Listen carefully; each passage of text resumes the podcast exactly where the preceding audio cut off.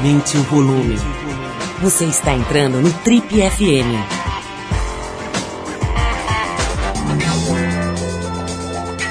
Oi, eu sou o Paulo Lima e a gente está começando mais um Trip FM, o talk show da revista Trip. São 33 anos de entrevistas, reflexão e boa música. Nosso convidado de hoje é um dos principais nomes do rap brasileiro, paulistano nascido e criado na Coab 1, ali na região de Itaquera, em São Paulo. Antes de apostar na música, ele era atendente de telemarketing e queria ser jogador de futebol. Para nossa sorte, ele desistiu daquele trabalho e também do sonho de ser boleiro, para investir nas rimas. A trajetória dele começa no ano 2000. Ele fez parte dos grupos Munições da 38, Ébanos, Segundo Assalto, Plano B, Equilíbrio Insano e Porte Verbal.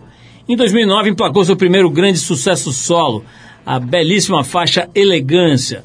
E no ano passado conquistou público e crítica e cravou definitivamente seu nome no panteão do hip hop nacional com o disco Galanga Livre, álbum que lhe rendeu diversos prêmios, entre eles melhor capa, melhor produtor e artista revelação no Prêmio Multishow de Música Brasileira, melhor disco pela Rolling Stone e também pela Bravo, e artista do ano pela APCA, Associação Paulista de Críticos de Arte.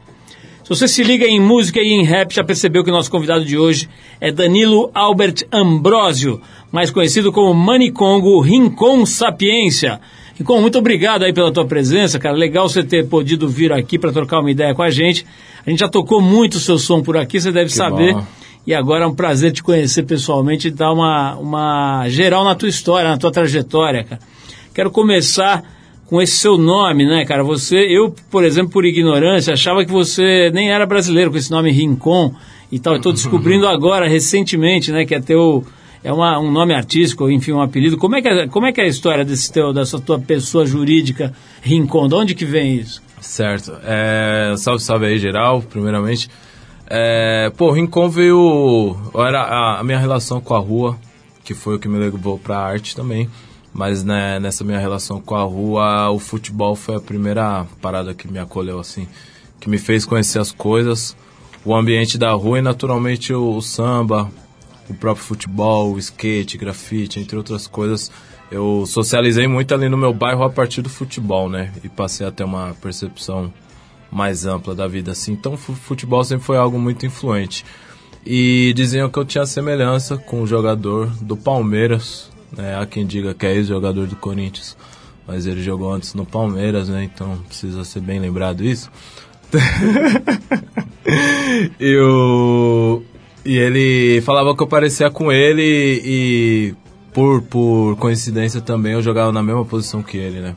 Era careca e tudo mais. Aí eu passava de frente a um bar sempre que eu voltava da escola. Aí o pessoal mais velho falava, ô, vem aqui, vem aqui. Ah lá, não parece um rincon, não sei o quê. Aí ficava mulando. Aí eu comecei a fazer umas tags, rincon, umas coisas na escola. E naturalmente fui ver.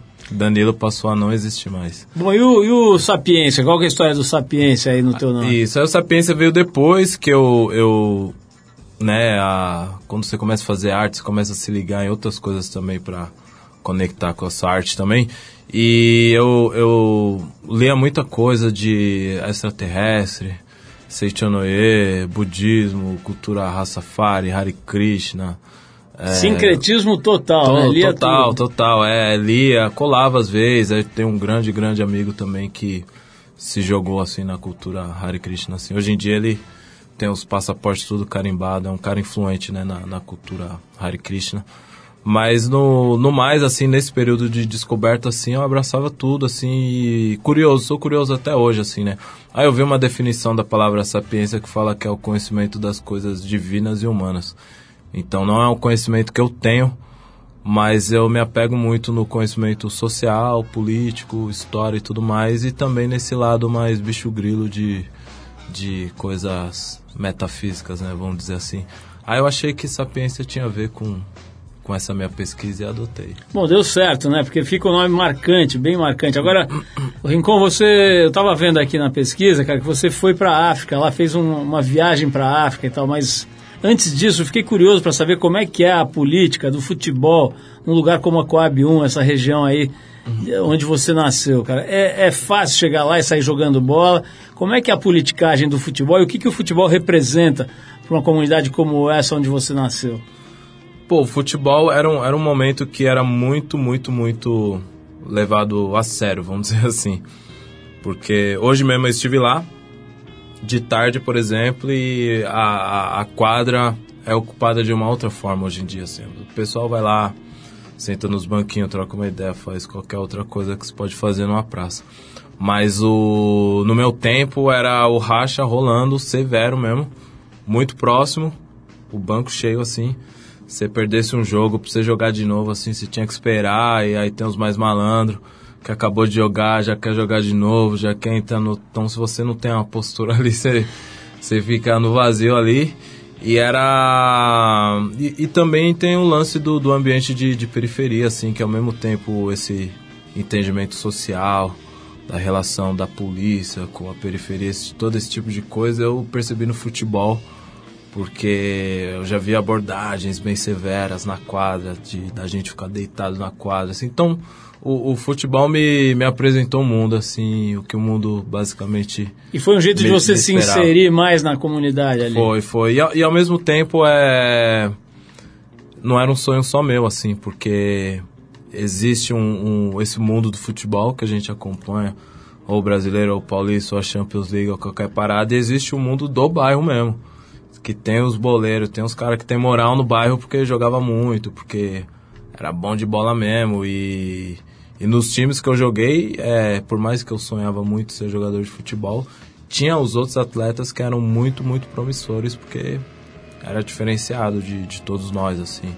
Então, é, o curioso é ver que mesmo, mesmo sendo muito bons e talentosos, eram nem todos despontaram profissionalmente. Mas alguns despontaram? Tem algum amigo seu que virou tem fera? Tem um que não chega a ser uma fera, mas ele joga na Itália, mora na Itália há muitos anos. E pelo histórico dele, assim, era baiano esse parceiro aí. É, pela história dele, já foi para São Paulo nesse, nessa bala mesmo de, de tentar o futebol e tudo mais, assim. Então, ver que ele é um profissional do futebol, eu já fico feliz demais, assim. Não necessariamente. Mas a maior carteirada do bairro é um cara que eu não conheci, mas ele era de lá, que é o Dodô. O artilheiro dos gols bonitos, é. Eu sou Ô, da 38, ele é da 35. Vou te fazer uma pergunta é, para você responder logo depois da, da música, cara, a gente vai tocar um som seu. Mas antes eu queria saber, cara, você, você era muito pobre, porque dentro da, da, da comunidade, enfim, eu já circulei um pouco aí na, na, em algumas é, quebradas e tal. Você sabe que melhor do que eu que tem várias camadas, né, cara, dentro de uma Sim. de uma comunidade, que tem os mais ricos, menos ricos, os mais pobres, menos pobres, tem toda uma uma conformação. Quer saber de onde que você vem, de que extrato exatamente dentro dessa galera lá de, da, da Coab 1, né, da região de Itaquera, de que de como é que foi a tua infância em termos de grana e tal, mas antes eu vou tocar um som seu, tá bom. que a gente gosta muito e que abre esse teu disco mais recente chamado Galanga Livre.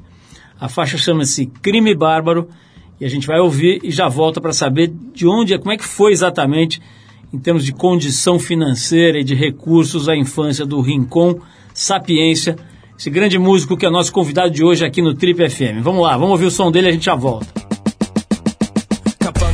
Armados estão à procura, escravos apanham meu ato de loucura. Fugindo eu tô, correndo pela mata, na pele eu levo a marca da tortura. O crime deixa doido o bagulho, eu carrego um pouco de medo e orgulho. Atrás da orelha deles eu sou a pulga, se que eles chegar, tô pronto pra dar fuga.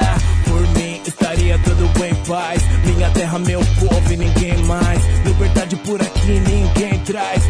Se singou, não singou, não satisfaz. Arrependimento, isso eu não tenho. No meu movimento, sempre mantenho. Escravos apoiam meu desempenho. Foi eu que matei o senhor de engenho. O nego fujão, alguém viu. Senhora, neguinho passou ali. Canela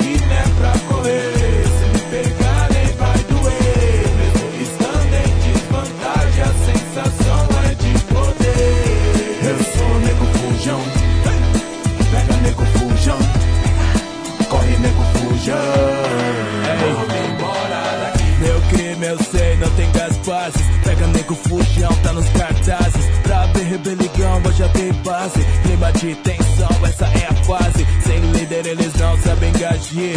escravos agora fazem canções. Pior quando eles descobrir que com a filha dele eu tinha relações. É o cúmulo do desacato. O sonho dela era ter filho mulato. Ela sempre me disse que seu pai é chato. Mas foi pelo meu povo que eu fiz meu ato. Boatos correm, eu também me sinto como um herói. Isso me faz bem. Colocam como um rei. Porque o senhor de engenho foi eu que matei. O nego fujão, alguém viu? Nossa senhora, neguinho passou a mil. Canela fina é pra correr.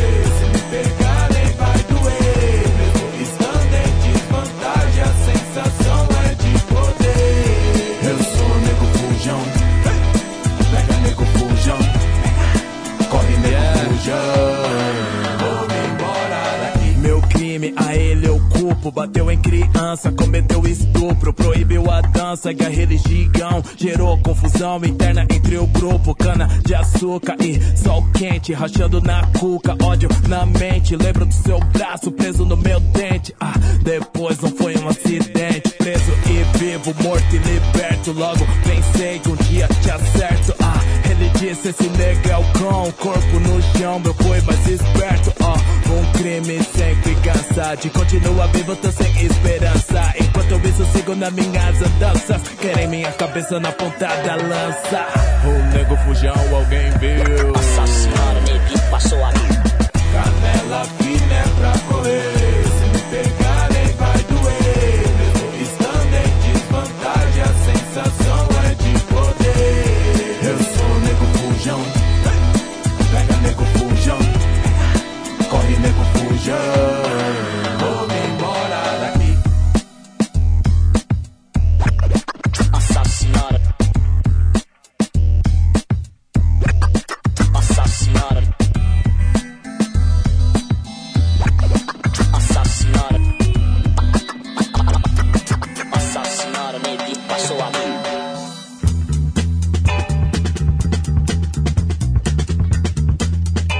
Se você não conhecia, é, deu para sentir a força do som do Rincon Sapiência, que é o nosso convidado de hoje. A gente ouviu Crime Bárbaro, é a faixa do, desse disco novo do Rincon, mais recente, que se chama Galanga Livre. O que, que é Galanga, Rincon? Galanga é um personagem que eu criei para dar um, o norte né, do disco. O disco ele fala sobre liberdade, mas eu tentei criar algo um pouco lúdico né, dentro da, da construção das músicas e peguei a provocação para falar sobre liberdade a partir da história de um escravo que mata o seu senhor de engenho e a partir disso ele tem um, um mix de sensações que passa pelo heroísmo e também pelo medo de, de acontecer alguma coisa assim. Eu acho que isso é algo que acontece na sociedade de hoje, assim, é. Eu vejo uma sociedade muito disposta a matar os seus senhores de engenhos, né? É, filosoficamente dizendo, né? É, para quem, sei lá, para um, um gay que tem uma orientação sexual que não é respeitado, para ele poder assumir o parceiro dele, sair de mão dada e enfrentar isso, ele precisa matar o senhor de engenho dele e assumir essa relação abertamente. Isso vai trazer um mix também para ele de se sentir à vontade com isso, em ser ele, mas ao mesmo tempo dar um pouco de medo também pela re recepção das pessoas, pela homofobia e tudo mais. Então, essa analogia se aplica em uma série de coisas na, na nossa vida, assim, né? Então, é, eu tracei o disco a partir disso, da história do, do Galanga, e o disco fala sobre liberdade em outros aspectos também, na, no, no relacionamento afetivo, é, na, na garota que se apega demais nos relacionamentos e se machuca, no cara que vai sair com a garota e, e vê que ele tá demasiadamente apaixonado. Aí ele se dá a liberdade de falar assim, é isso mesmo, vou me jogar nessa paixão e a noite é nossa e vamos que vamos. Então fala de, de liberdade sobre estética, sobre você vestir algo que você gosta, sobre Então, nas mais eu- diversas instâncias, né? Eu te perguntei antes de tocar a música sobre essa coisa das castas, digamos assim, das classes dentro da, da, da, da comunidade ali. E, e parte da razão, de, primeiro curiosidade mesmo, segundo porque a gente vê, cara, que tem no teu discurso uma coisa bastante incisiva, mas também muito positiva, né? Tem uma pegada mais positiva, mais de construção. Sim. Eu queria saber de onde vem isso. Então, como é que era a tua infância ali? Você, como é que você fez para estudar, para ter as coisas? Como é que você se posicionava ali na, na, na tua turma ali? Ah, eu acho que algo que conta muito é a orientação do- dos meus pais, assim, que a influência de música, de, de, de leitura, que eu cresci num ambiente de que não eram necessariamente coisas cabeçudas, né, o livro do Machado de Assis, coisas do tipo, mas era um ambiente de muita revista, de muita história, revista em quadrinhos, revista de videogame, de eu tinha uma lousa, então eu me alfabetizei é, é, antes mesmo de ir para a primeira série, eu já sabia ler assim, porque eu eu com as adversidades assim, eu mesmo assim tive contato com coisas legais, com discos, vinis mesmo é, música norte-americana, consequentemente estética, cabelo black, esse tipo de coisa. Então é, eu acabei tendo boas referências, né, por parte dos meus pais. E era um, é um bairro de periferia, Coab 1, e cada prédio tem 30 famílias e eu sou daquela família que a gente demorou muito para ter um telefone, que a gente demorou muito, muito para ter um carro. Então a gente ia num mercado, num supermercado, no Davó exatamente, e a gente ia fazer compras. Aí ia meu pai, minha mãe e os três irmãos, todo mundo sacola na mão, e era um- uma caminhadinha considerável. E tinha os vizinhos que tinham umas, uma condição melhor, que tinha carro, que tinha. E que inclusive comentava abertamente isso. É ruim, né? Não ter um carro, não sei o quê. Na, na maior deselegância. Sei. Então tinha, tinha é, dentro desse lance todo, tinha racistas, famílias, tinha, tinha de tudo, assim. E nesse ambiente eu não era o do- dos, dos mais abastados financeiramente. Mas se você pensar que eu morava na Coab, é, de certa forma eu estava bem posicionado, porque em volta é, tem as favelas, tem a Barroca, tem o Três Coco, tem o Iocuné, que é próximo. E lá são realidades ainda mais precárias que as minhas, sabe? Então, é, eu mesmo nascendo num bairro de periferia e convivido com tudo que acontece na periferia, violência, vi, vi coisas a olho nu, é, terríveis e tudo mais, coisas típicas de, de periferia mesmo, mas é, eu ainda sei que eu tive um certo privilégio em relação a outras periferias que ainda são mais precárias, têm menos acesso, são mais distantes. Né, eu, eu, eu ia pra galeria, pegava carona, dava calote no metrô, fazia as coisas, mas eu ia pra galeria, escutava Galeria do discos. rock? É. Nós tinha uma galeria do rap, né? Tu- tu- cada um chama de. Mas ali. Pô, é- mas o que tá escrito é, lá é a Galeria do Rock. a famosa galeria do rock, exatamente. Mas o. Depende do andar, né? Depende do for. andar, tipo isso. Mas o, a gente ia lá e ficava olhando as roupas, tendo vontade, os CDs, aí pedia pra ouvir, né? Aí eu via lá na hora, assim, aí no máximo eu contava pro meu irmão, falava, ô, saiu o novo do Busta Rhymes, sei lá. E essa tua época de telemarketing, cara? Me conta aí como é que você era na estrutura lá da empresa de telemarketing. Filme triste. Aí era filme triste, porque era muito. Ele tem aquela máxima, assim, que é um trabalho que você trabalha seis horas por dia, que você pode estar tatuado, usar o cabelo que você quiser, que é descolado. Então tem os banners, né, com o pessoal atendendo, dando risada, não sei do que. E, com cabelo descolado e tudo mais. Então é um ambiente que parece ser jovem e tudo mais, mas ele é muito massacrante, porque ele pega na pior parte do, do nosso corpo, que é o psicológico. Então é você trabalhar carregando umas caixas, às vezes é até mais suave, fazendo uns rolês, descargando umas coisas, tá na rua, do que você ficar numa PA seis horas direto, é, resolvendo bucha. Falava com. Vamos, sair, vamos sair desse filme triste aí, vamos pra um Vamos, filme mais vamos legal. um filme legal. Olha só, cara, eu vou tocar um som aqui, eu tenho certeza que você gosta, eu pelo menos gosto muito, pra mim é o artista de reggae mais inspirador. Aliás, não sei se você foi na exposição lá no Sesc 24 de maio, né, sobre a Jamaica. fui, mas Pô, tá fui lá sábado, cara, demais, vale a pena ver. Muito interessante, bem montada, os instrumentos originais dos caras, Bacana. muita coisa legal. É, e a gente vai tocar um som de um cara que tem um espaço importante nessa exposição, que é o Peter McIntosh, mais conhecido como Peter Tosh. Já tocou aqui no Brasil, pouca gente sabe, mas fez um show aqui, se eu não me engano, em 79, no, na época chamado Festival de Jazz Montreux São Paulo, no AMB. Tive a honra de estar nesse Você, show. você foi nesse show Fui nesse show. acertou, acertou. Molecão e tal. Fui, eu lembro que eu gostei tanto que eu joguei meu óculos. Eu tinha acabado de- Ah. de, de comprar um óculos de grau, cara, e chegou na segunda música, uhul, joguei o óculos, mas nunca Imagino- mais achei é, o óculos. Eu imagino também que você tava bem sóbrio, bem...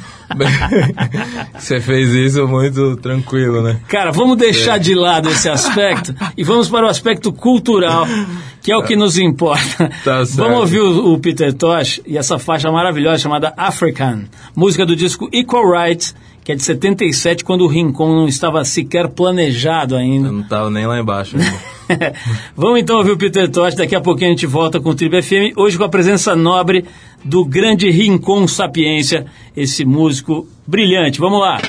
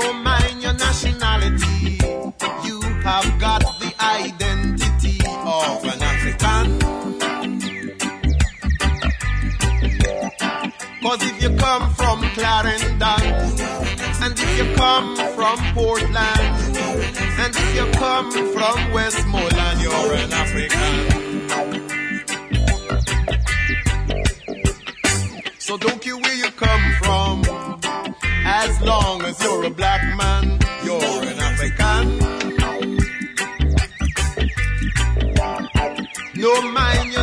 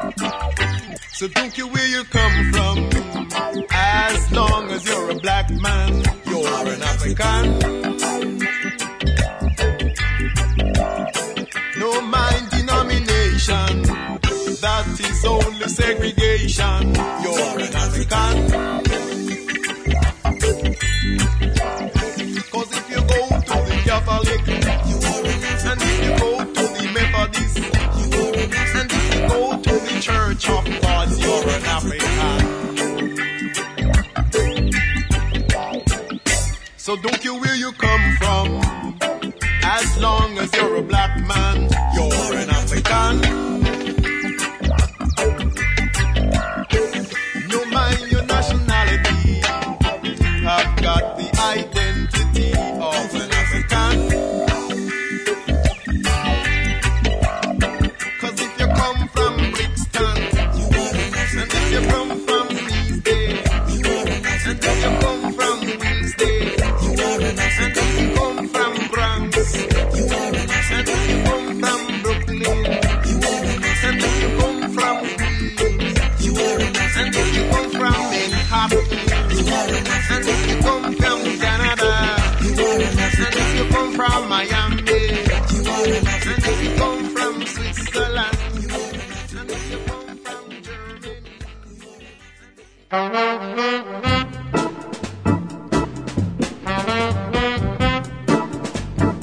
Legal, pessoal, estamos de volta. Esse é o programa de rádio da revista Trip. Hoje recebendo essa grande figura, o querido Rincon Sapiência, que foi batizado de Rincon pela galera do bairro ali, porque era a cara. Ele está dizendo, eu acho que era mesmo, porque o pouco que eu lembro do Rincon, ele tinha essa pegada, essa tua, esse teu, a tua feição, né? Então ele era Essa meio cara de pau. parecido com o Rincon, jogador, e depois adquiriu outros nomes. Vamos falar aqui, aliás, Rincon, sobre seu nome, assim, no seu nome verdadeiro de batismo aqui, você se chama Danilo Albert Ambrosio. É um nome meio de um cara importante, assim, né? Albert. Tem um toque, assim, meio francês e tal. Albert. Da onde que veio esse Albert aí, cara? Você não sabe? Você sabe qual foi a origem? Então, eu, eu não sei, mas tem um lance curioso, porque assim, ó, o, o, o meu irmão mais velho é Leandro Roberto. Aí tem, né, Leandro Roberto. Aí o do meio, Evandro Gualberto. Então, tanto o Evandro rima com o Leandro, como o Gualberto rima com o Roberto. Quer dizer, seus Aí, pais fazendo mim, rap é, na maternidade. ali. Exatamente, aí pra mim não veio rima nenhum. Tipo, Danilo Albert. Eu falei, oxe, mas aí ficou bom, eu acho, não sei, mas. O, o, Eu sou o que foge do, do, do padrão ali, dos filhos. o Rincon, falando sobre o rap, cara, sempre foi assim uma. Não sei se sempre foi, mas eu me lembro assim de, de começar a prestar atenção nessa cena, cara. E tem uma pegada muito forte em relação a, por exemplo, a forma que se trata a mulher nas letras e tal. Recentemente a gente viu um, um episódio muito interessante do Mano Brown falar abertamente que estava parando de cantar certas músicas ou trechos, ou enfim, é, é, músicas dos Racionais que, que segundo ele, ele estava revisando né, essa forma de lidar com a mulher e, e em função de todo esse movimento né, de, de equidade de gênero e tudo mais, né? Sim. Como é que é, cara? Como é que você vê, tá evoluindo nesse sentido, o rap, no sentido de entender um pouco melhor a evolução da sociedade? O que, que você acha? Eu acho que sim, porque o. é, há uma preocupação maior. Eu, eu sempre que me perguntam a respeito, assim, eu lembro de um episódio, por exemplo, que talvez há anos atrás seria. Talvez não, acontecer, não aconteceria. Que eu tava no estúdio com a rapaziada, aí o malandro lá tinha uma linha. Aí o cara falou, ô mano, mas essa linha aí, você não acha que essa ideia pode ser interpretada de tal jeito? Aí, no resumo, assim, ó, ficou todo mundo falando a respeito e algumas pessoas dando sugestão. Por que, que você não deixa assim? Aí ele, não, que tal assim? Não, melhor... Então, esse é um tipo de situação que talvez não existiria há, há poucos anos atrás. Do, dos MCs juntos, preocupados com o que eles estão discursando e a forma que eles estão dis discursando, né? Até porque é, e, eu, e eu gosto de frisar a partir disso também que a gente está chegando nesse posicionamento por conta das mulheres. Né? Que não é porque a gente é o mais escolado, é o mais construído, é, mas as mulheres estão fazendo, se posicionando de uma forma que tem feito a gente repensar. Então, quando a gente erra, elas nos cobram, são incisivas, inclusive nessas cobranças e tudo mais. Então, isso tem feito a gente se recolocar e repensar então acho que está rolando sim uma, uma evolução assim das pessoas se preocuparem com o texto e a ética do texto assim, mas eu coloco toda essa responsabilidade na manifestação das mulheres que têm cobrado essa postura da gente. O Rincon, nessa, na pesquisa que a gente fez aqui para preparar a entrevista, tem um trecho aqui interessante, cara, em que você fala. Ó, a gente viu você dizendo numa entrevista que andava meio em crise, sendo meio, se sentindo meio consumido pelo sistema. Como é que como é que é esse aspecto aí? Ah, o, o, o lance é, é, se você pensar que tudo de melhor que você já fez, artisticamente dizendo, surgiu de uma forma tão espontânea. Então, é, muitos elogiam é, o, a linguagem do disco, né? Esses, acho que esses prêmios têm a ver com isso também, com todo um conjunto, mas com a parte artística também, né? e falam, pô, porque você usou a ciranda de Lia de Itamaracá, porque você chegou nesses lugares. Então não foi uma parada que eu sentei, falei assim, vou fazer um disco totalmente diferente para chamar a atenção da crítica e tudo mais. É pesquisa, vivência. Está no blog, você está trocando ideia com alguém, você está olhando disco no sebo e você vai chegando nesses lugares, aí você vai ver se tem uma obra dessa nesse quilate, vamos dizer assim.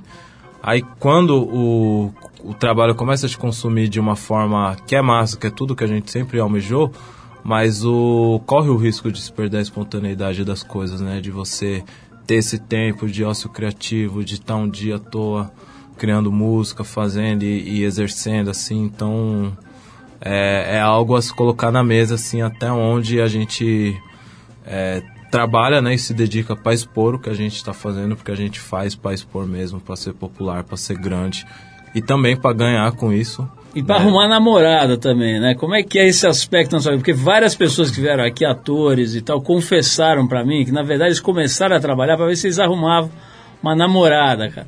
Nesse caso, você depois. eu- E, eu- e vários falam pra, pra gente também que depois que começa o trabalho a, a dar uma bombada, eles ficam bonitos do dia pra noite. Sim. Né? Começa a fazer um maior sucesso e tal. Você ficou bonito e arrumou muita namorada depois que o trabalho começou a dar uma bombada? Não, é, na verdade sempre fui muito bonito, né? Sempre. Isso já Isso, já estava resolvido esse aspecto. Exatamente, eu sempre, me, me- é, sempre destaquei pela, pela minha beleza. Aí, aí o lance foi provar que eu não era só um rosto bonito e que eu sabia escrever bem. Então, Aí, mim, é, então, é, voou, um, é um- né? é um processo diferente. Assim, eu tive que mostrar que eu tinha qualidade no, no trabalho e não era só um. Mais um rostinho bonito. Exatamente, assim. Então, o meu lance foi. Agora, eu estava eu tava outro dia ouvindo uma pesquisa, uma, uma, uma reportagem sobre luxo, Sim. né? E, e eu gostei da, da resposta de um fulano lá, que falou, pô, o que, que é luxo para você? Ele falou, luxo para mim é anonimato. Eu gosto muito de sair andando no meio da rua e tal, e ninguém sabe quem eu sou. De uma certa forma, quando você emplaca um trabalho artístico, principalmente você que, eh, quer dizer, um trabalho como o seu de música, que está muito exposto na mídia, né? Você tende a poder perder isso, né? Isso te preocupa? Você gosta de sair andando de curtir esse anonimato? Sim, sim. É, que é a faca de dois gumes, né? O, porque quando eu sempre pude circular mais de boa na rua, aí eu não tinha dinheiro também, aí tava tudo, né? Aí hoje, quem, quem me colocou né, numa posição do qual eu consiga me divertir de uma forma mais eficaz são as pessoas. Então, naturalmente, eu tô tentando me divertir de forma eficaz, eu vou encontrar com as pessoas e vou perder um pouco da minha privacidade, né? Então, é algo que eu não, não me queixo, assim. Então, às vezes, eu tô muito afim de, de me divertir, de fazer qualquer coisa numa dessas raras horas vagas. Aí as pessoas querem atenção, quer foto, a luz não ficou boa, tira outra, vira daqui, vira de lá. E isso atrapalha um pouco o seu entretenimento, mas eu consigo entender que são essas pessoas que me colocaram no lugar onde eu estou, então é, é a concessão, né, que a gente tem que fazer para ter as coisas às vezes. O Rincon, vamos ouvir, ouvir esse som aqui juntos. A gente separou aqui uma das figuras mais queridas da música brasileira, acho que em todos os tempos. Tô falando do saudoso cantor Jair Rodrigues, que eu tive o prazer de entrevistar aqui nesse Uau, programa. Incrível. Bom, a gente vai ouvir uma música chamada Zig Zag, que é do disco Dois na Bossa, lançado em parceria com a cantora Elis Regina. Bom, se em 77 da música anterior o Rincon não estava nem planejado, essa é de 65. É, eu já estava na área, cara, já estava na área ali ciscando. mesmo? Ó, mas já estava tá- ali, cara. Tá em forma, Eu então? tô, graças a Deus, eu tava lá já ciscando, tinha três aninhos, mas estava lá. Tava no game já. Vamos, eu lembro até do Jair Rodrigues no auge, cara, um cara bonitão também, que nem Sim, você, sim, aliás, sim, que nem né? eu, é. E- Ele é talentoso também, não muito só um talentoso, não era só mais um rostinho É. bonito na cena, não. É Esse isso. cara era fera. E dizem, né, que. Foi ele, né, que foi um dos primeiros rappers, né? Aquela. Dizem que vai, que não Sabe qual, Desde qual que é aquela que desde que fale, Isso. sim. Parece que, não sei se é exatamente um rap, né? Mas volta e meia, quando tem discussão do primeiro Sim, rap, sim. aparece essa música do Jair Rodrigues, que foi um grande sucesso dele na época. Então, independente se é rap, se não é rap, é músico bom, de qualidade, a gente gosta de ouvir. Vamos ouvir então, junto com o Rincon, a música Zig Zag, do saudosíssimo Jair Rodrigues, e a gente já volta para saber do que Rincon gosta de comer, o que, que ele gosta de comer, eu quero saber isso. É, quais são as preferências enogastronômicas da vida de Rincon Sapiens? Vamos em frente.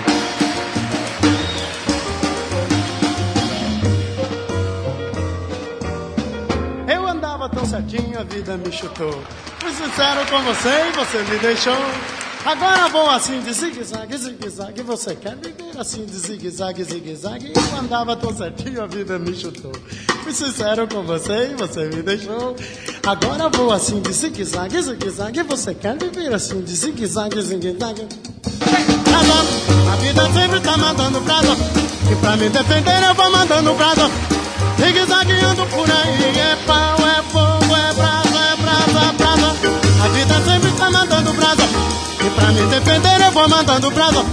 Zigue-zagueando por aí. Eu andava tão certinho, a vida me chutou. Fui sincero com você e você me deixou. Agora vou assim de zigue-zague, zigue-zague. Você quer me ver assim de zigue-zague, zigue-zague? Eu andava tão certinho, a vida me chutou. Fui sincero com você e você me deixou.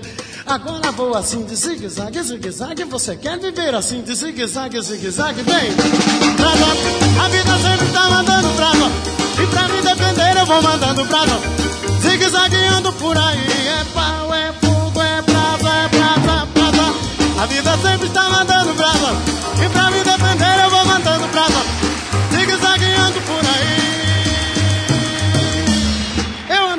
certinho, a vida me chutou. Fui sincero com você e você me deixou. Agora vou assim de zigue-zague, zigue-zague. Você quer viver assim de zigue-zague, zigue-zague? Eu andava tão certinho, a vida me chutou. Fui sincero com você e você me deixou. Agora vou assim de zigue-zague, zigue-zague. Você quer viver assim de zigue-zague, zigue-zague? Quem caiu daí eu já não sei. Eu vou sair daqui.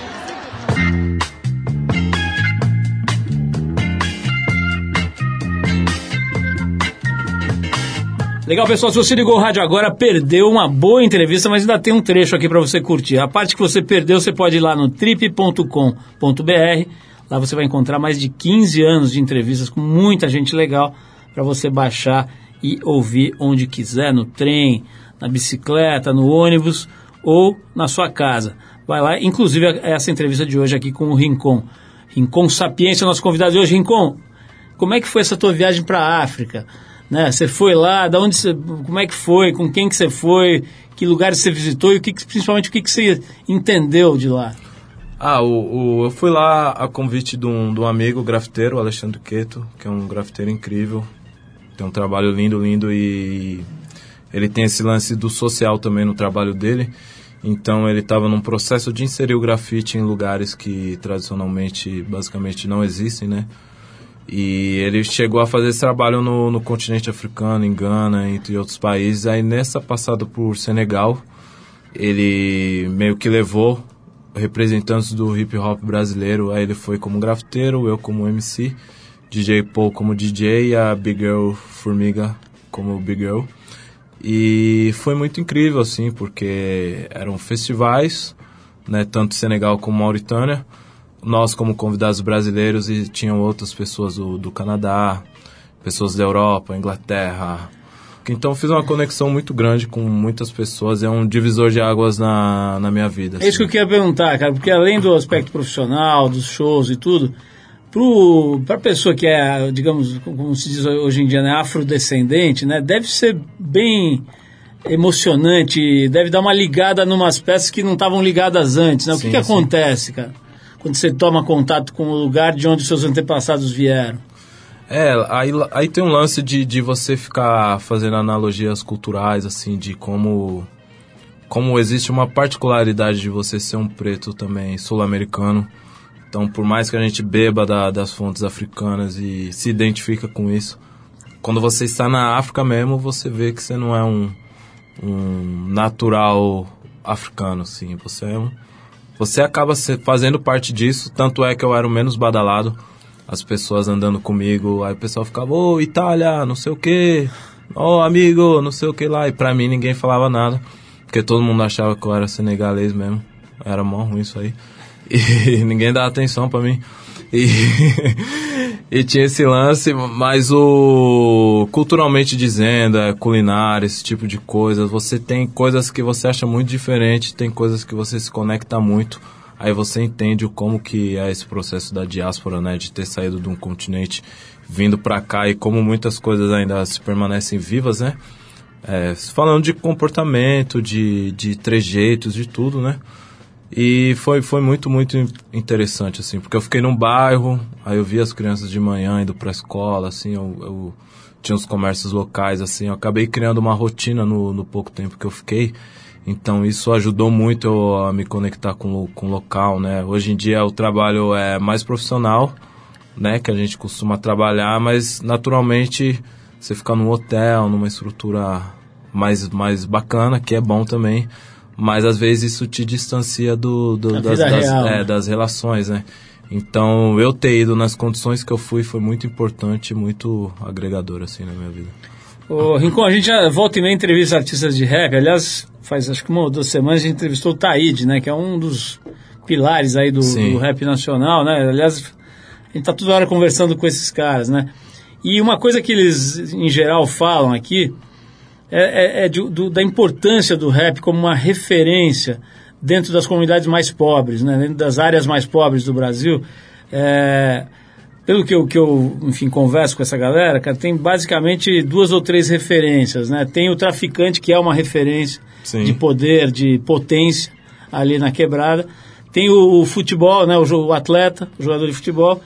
E de uns anos pra cá tem o rapper, né? Que é uma grande força, digamos, para o referencial do garoto que está ali vendo o que, que vai fazer da vida, né? Você sente isso, cara? Você se sente com essa responsabilidade como uma referência positiva de profissão, de trabalho, de arte, para quem está ali num ambiente carente, e às vezes sem opção nenhuma e tal, se mirar? Sim, é, é algo que a gente não planeja, não, não arquiteta, né? Tudo flui de forma natural.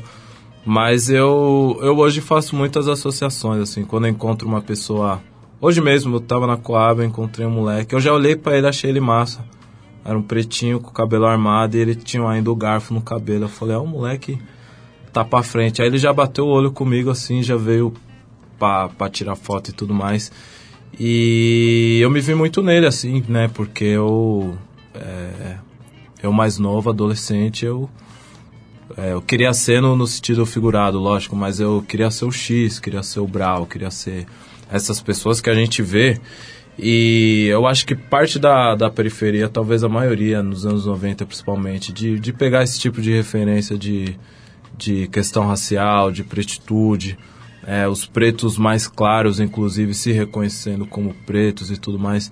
É, eu vejo uma influência muito, muito grande dos Racionais nesse processo todo, do Brau, do Ed Rock e tudo mais.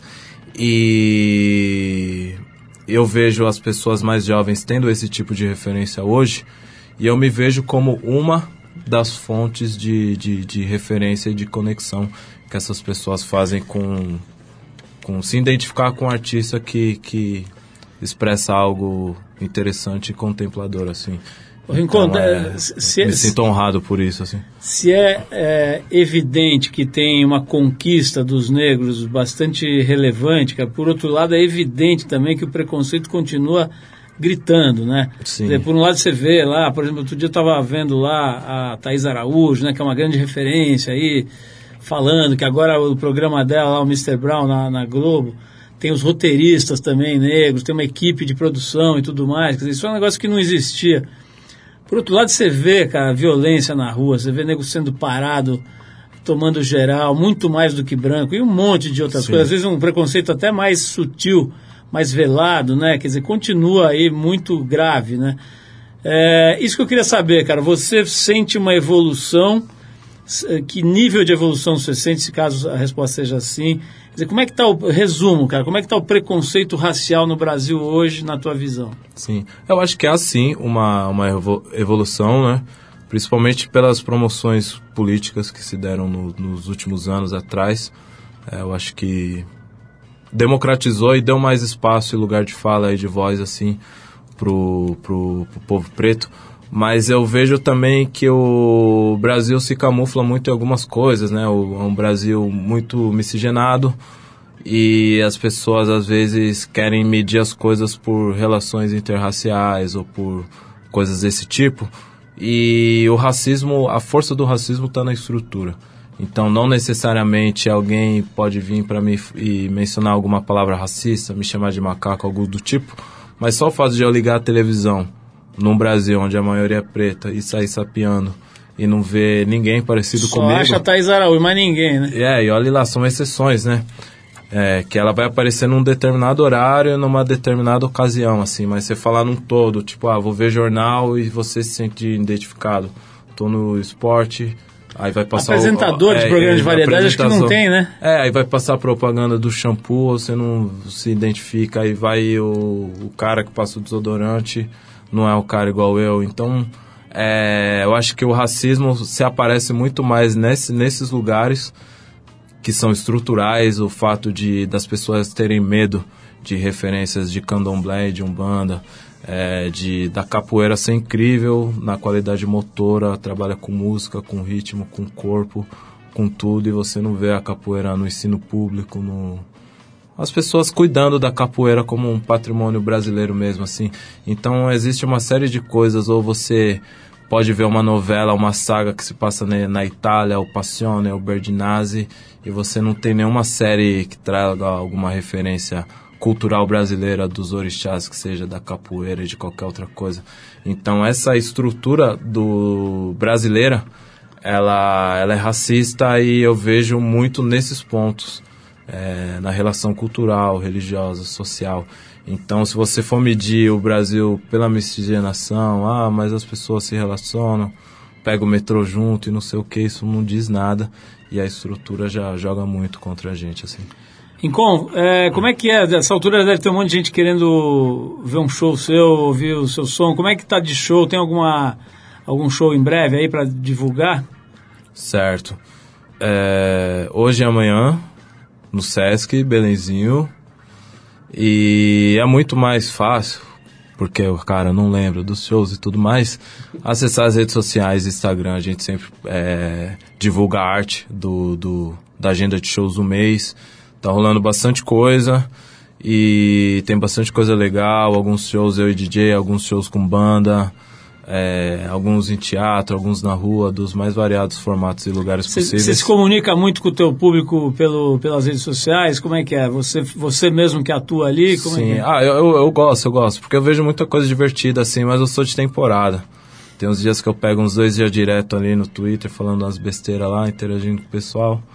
Aí depois, né, o trabalho dá uma consumida, se dá uma desencanadinha, aí depois volta assim, mas eu acompanho tudo.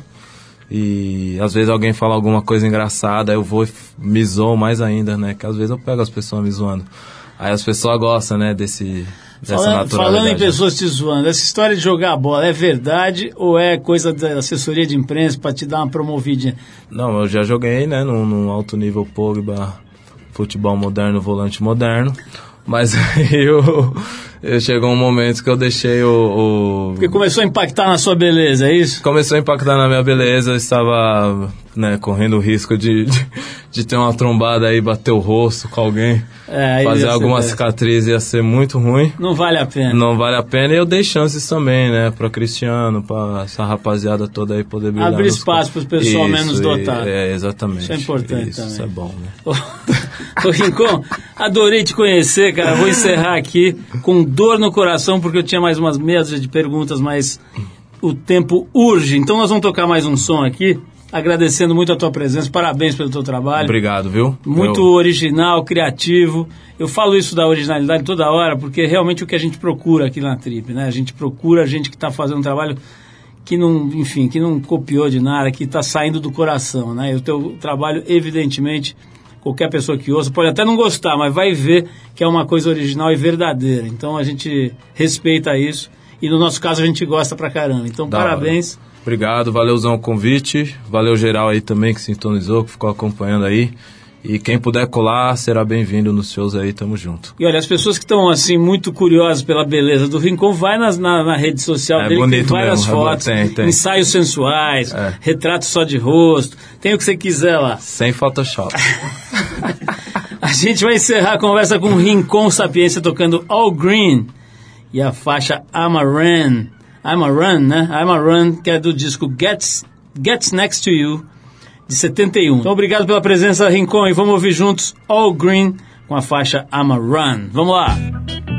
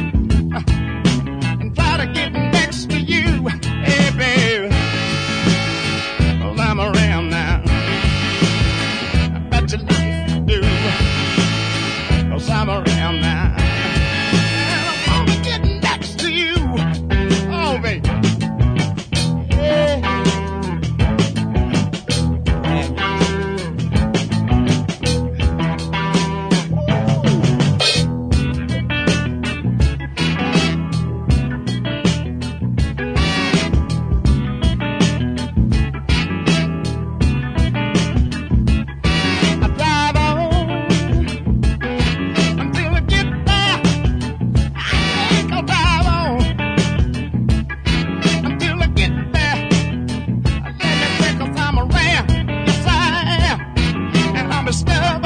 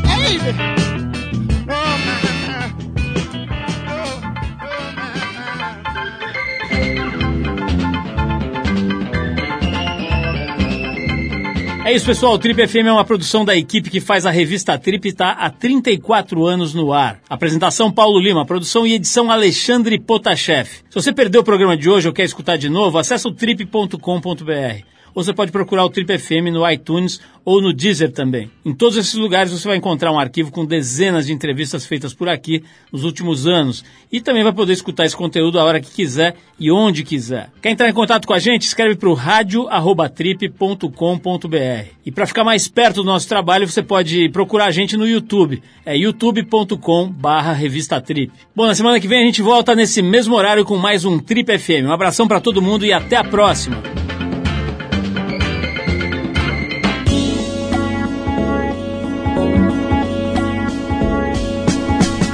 Você ouviu Trip FM.